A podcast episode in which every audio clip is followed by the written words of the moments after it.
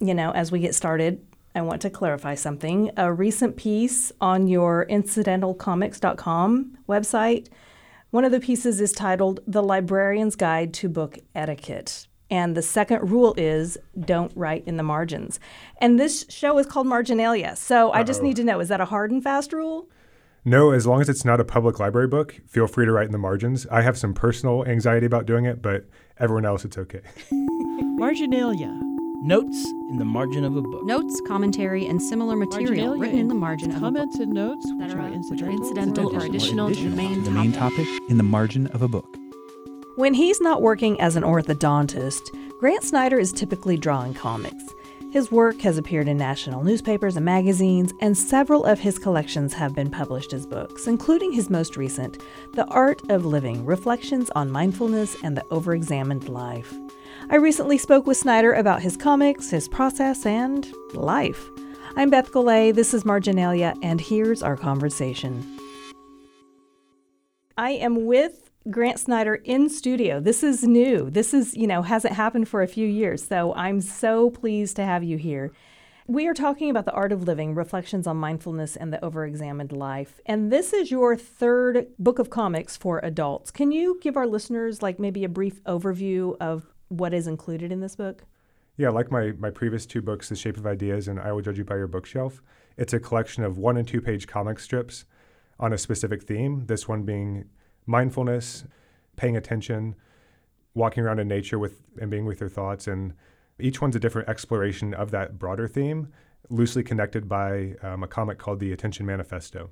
Yeah, and I want to talk a little bit about the Attention Manifesto because the all of the comics fall under one of nine points on this Attention Manifesto, like I will pay attention to what's in front of me or I won't be afraid to be bored. Those are just two of the points on the manifesto. Can you read the Attention Manifesto to us?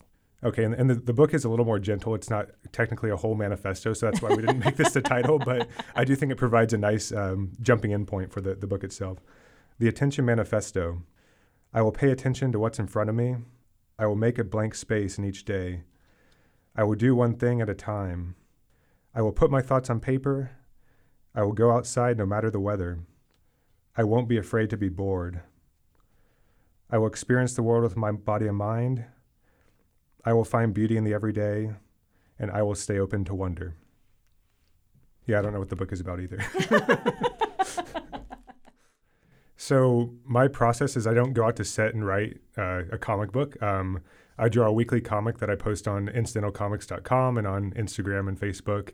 And really, whatever great idea bubbles up that day is what I work with. So eventually, I, I saw that a lot of these comics were about my struggles and inability to pay attention and focus long enough to sit and draw a comic strip.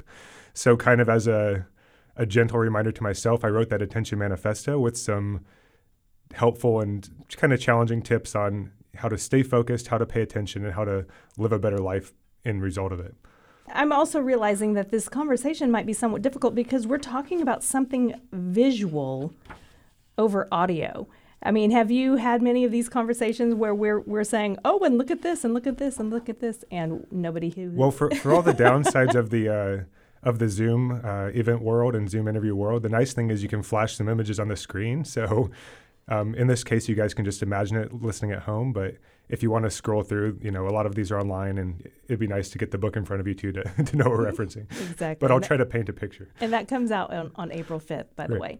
So some might hear the word comics and want to immediately dismiss your work, but I want to point out that subtitle again Reflections on Mindfulness and the Overexamined Life. So this isn't fluff. At, at times, the book felt very interior and and sometimes palpable, and I could feel your, you know, to me, I could feel your struggle for order and control. So talk to me about how it feels to share this internal mindfulness and over-examination with readers. Well, yeah, it's funny you said that about it being a little bit deeper than maybe when you think of comics, because my seven year old son said to me the other day, Dad, when are you going to draw something that's funny? and I didn't really have a good response. But, um, you know, I, I, think a lot of these just come with me sitting with my thoughts in a blank piece of paper. And what tends to bubble up are some maybe anxieties I have, some things I'm working through. And when I'm able to do that in comic strip form, I think it does, it gets a bit more lightness to it. It's not just a, um, as difficult as it might be if I was just putting words to it. But um, you know, the pictures do have some humor, I think. But if I examine those with a little bit of that comic distance, um, I think I, I'm able to get deeper than I otherwise would. And to be fair, I found myself laughing out loud, you know, quite a few times as I was reading it. Every fifth or sixth page. um, but I was reading an interview you gave to Kristen Radtke. In, in that interview, you said you find it challenging to make the personal more universal. And I, first of all, I respectfully disagree. I think perhaps the reason I could feel the emotion in your pieces is because they often mirrored what I was experiencing. Now, your interview with Kristen was in 2018. And I'm wondering, do you still find it challenging, or are you discovering that your personal is more universal? I think it's still challenging because if I sit down to the drawing table and say, hey, I'm going to draw this comic that's going to connect universally with all these readers across the world, um, I generally fall flat and it ends up appealing to absolutely nobody. But when I find this like weird part of my personality and think, hey, maybe it's not really, maybe nobody's going to connect, and it, it, when I share it on paper, um, but then I put it down in, in comic strip form, inevitably that's what really um, readers respond to. And so I when I try to force it, yeah, it's it's a challenge. When I am pretty honest and maybe um, look at these parts of myself that are a little that I might not share in polite conversation with a friend, that's when I think I, I tend to hit home a little bit better. And I do have to say a thank you to Kristen because she was the editor for the Believer magazine for a few years and published a, few of these strips and was a big supporter for my work early on and does some great graphic novels herself. You know, I did see where your strips have been published in quite a few publications, uh, you know, that listeners would be aware of. Can you talk to us about some of those and, and you know, which ones you're most proud of being included in? Yeah, so I, I always talk about my start as a college cartoonist for the University Daily Kansan, which then led to a, a strip for a few years at the Kansas City Star, which was where I was living at the time.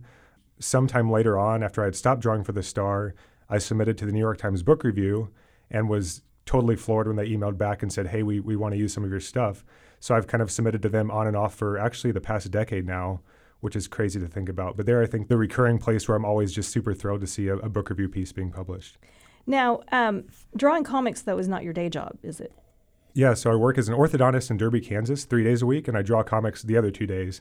and so it's a interesting balance. Um, I am always kind of reevaluating, like you know, which one I should be focusing on at any, any given time. But I've heard comics described as like being a modern day lighthouse keeper. You know, you're up in a, a little room with your thoughts and your your pen and paper alone. So it's nice to get out in the world and experience life outside of my head for a few hours a week. So talk to me about, you know, your thoughts and pen and paper and I want to talk a little bit about your process because you said you do one piece a week.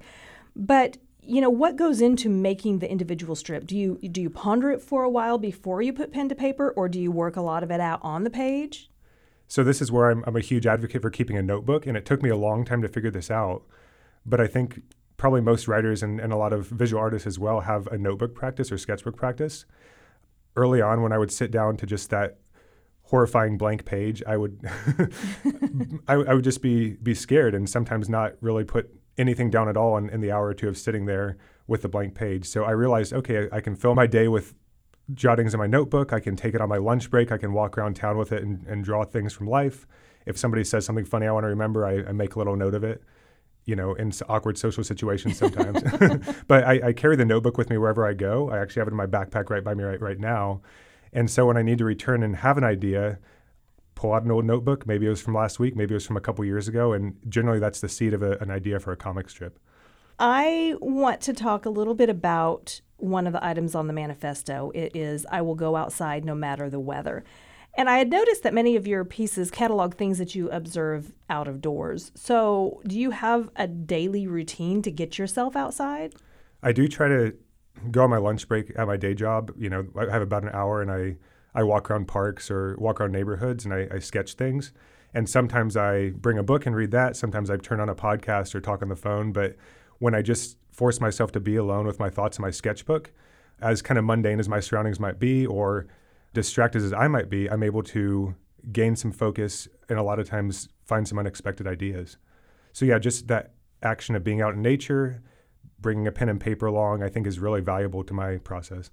You know, as I was reading some of your pieces, I was also struck by the fact that if someone were listening to me read that piece aloud, frame by frame, but perhaps they had their eyes closed and they didn't realize that my rhythm and my meter and my cadence was determined by the frame, it would sound like poetry. And then I read your piece, Questions for Mary Oliver.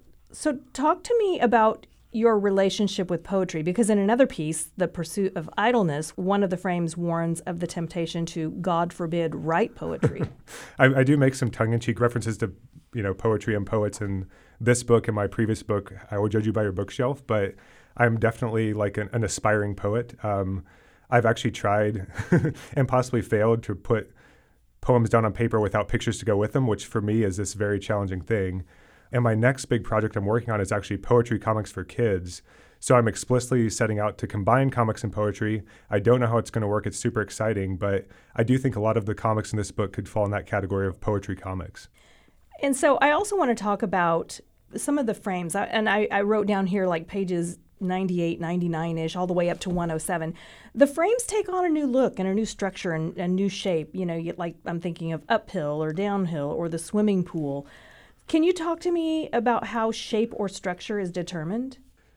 So, like poetry, um, comics is usually contained on, at least the comics I draw, are contained on a single page. You know, some of these go to a whole book spread, but generally they're going to be seen as a whole and read individually, line by line or panel by panel. So I'm always looking at ways to kind of break the monotony of lining up panels. Um, so if I can draw a big scene, or maybe have it as a character riding a bike up or down hill, some I kind of get rid of the panels entirely and use like cut shapes of paper, which is pretty fun. But those ways to get outside just a, the typical structure, I think, make me think a little bit differently about the writing and the drawing process. And hopefully, it allows the reader to kind of get outside the, you know, the, the usual rhythm or routine of the regular comic strip and give some breathing room to some of the ideas. Comics are an interesting design challenge because I want them to fit in a book, but also be visible on like a, a phone screen or a laptop or when I was first starting out a newspaper page. So I've always had this tension between, okay, I want it to be something that somebody can see on their computer or on their phone when they're slightly distracted and respond to and be gripped by immediately. But I also want it to be something that can be printed off in book form or maybe a poster to put on somebody's wall. And so it's that balance of like detail and simplicity, of bold color and, and structure, and, and all these other things that give it some visual excitement. When you were creating comics for the newspaper, I mean, were those in color as well? Because I, I think of, you know, a lot of times the comics or the, the political cartoons or whatever that I would see would just be black and white. And every once in a while they would be in color.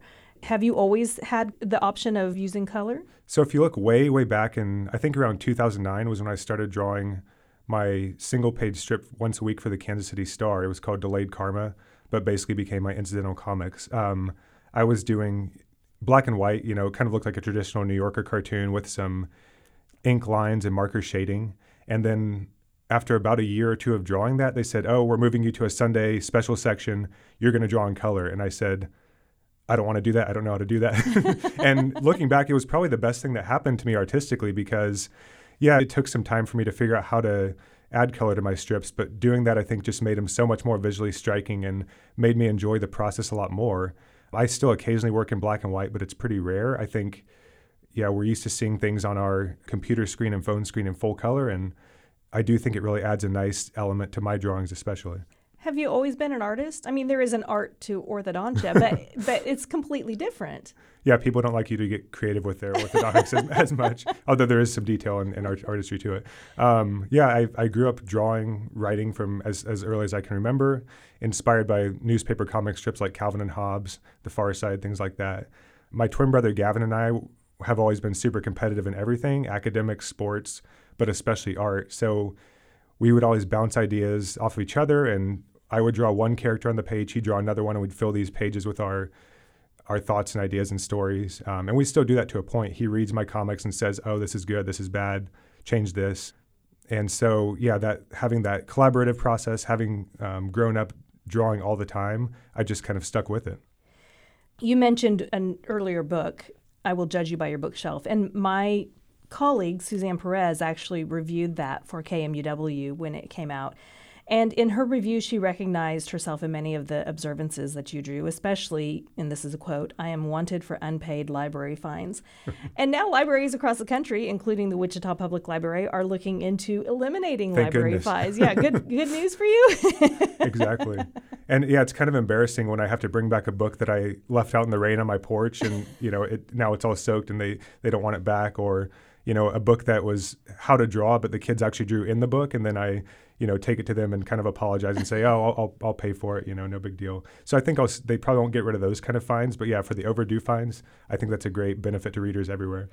Okay, so now your librarian's guide to book etiquette is making more sense. Yeah. So.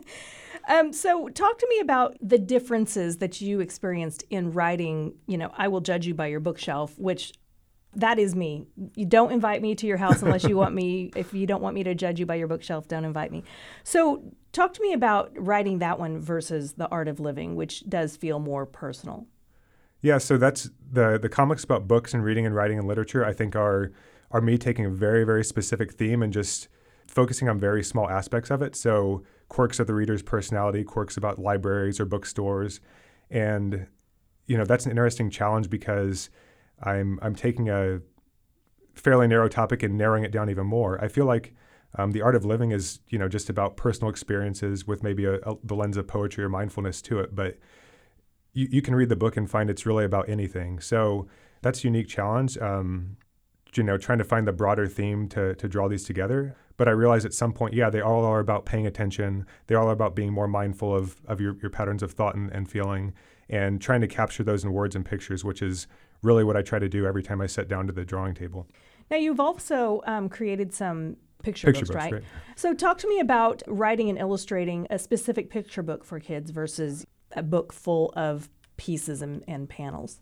So I feel like almost comics is my first language just because I've, I've done it for so long. So if you put me in a, a, a room and said, hey, you need to write a comic strip and draw it in an hour, I could do that. Now, if you did that with a picture book, an hour later, I'd still be sitting, shaking, a little bit nervous. So I, I, when I first started doing picture books, um, around the time my daughter was born, eight or nine years ago, I thought, oh, this, you know, it's words, it's pictures. I'm experienced with that. No big deal. Um, I realized it was a completely different language, and so I've I've always loved picture books and, and read them, you know, even before I had kids and was a father. But I quickly found when I got into the process, the tricks and the things that I'm so used to for comic strips don't really translate to picture books. So I've been learning this language over the last almost a decade or so. Um, I still feel like I'm a beginner at it, but it's a really exciting thing because I can give my drawings a bit more space and detail and breathing room. I can write in a new way, and hopefully it opens up a bunch of new like visual and artistic possibilities in my work. Now, is there anything? I mean, we I've been all over the place, so sorry about that. Is there anything that you want to talk about that I haven't asked? No, I mean, I, I think the the thing I hope for when somebody picks up a book of my comics, whether it's a, a young reader or, or a grown up, is um, looking at it and saying, "Hey, I think I'd like to write, I'd like to draw, I'd like to try to do a comic strip of my own." So just having somebody inspired to um, put their words on paper, get out a sketchbook, and, and do make a doodle. I mean, I think that's that'd be the hugest compliment that I could receive is if my drawings inspired somebody to make work of their own. Well, Grant Snider, the book is The Art of Living Reflections on Mindfulness and the Overexamined Life. Thanks so much for joining us. Thank you, Beth. This was fun. That was Grant Snider, author of the book The Art of Living Reflections on Mindfulness and the Overexamined Life, which was published by Abrams Comic Arts. Thanks for joining us for Marginalia. If you enjoyed this podcast, please leave us a review. Marginalia was produced at KMUW Wichita. Our engineers are Mark Statzer and Torrin Anderson. Our editor is Luann Stevens. Our producer is Haley Krausen. And our intern is Carly Cooper. This is Marginalia, and for KMUW, I'm Beth Golay.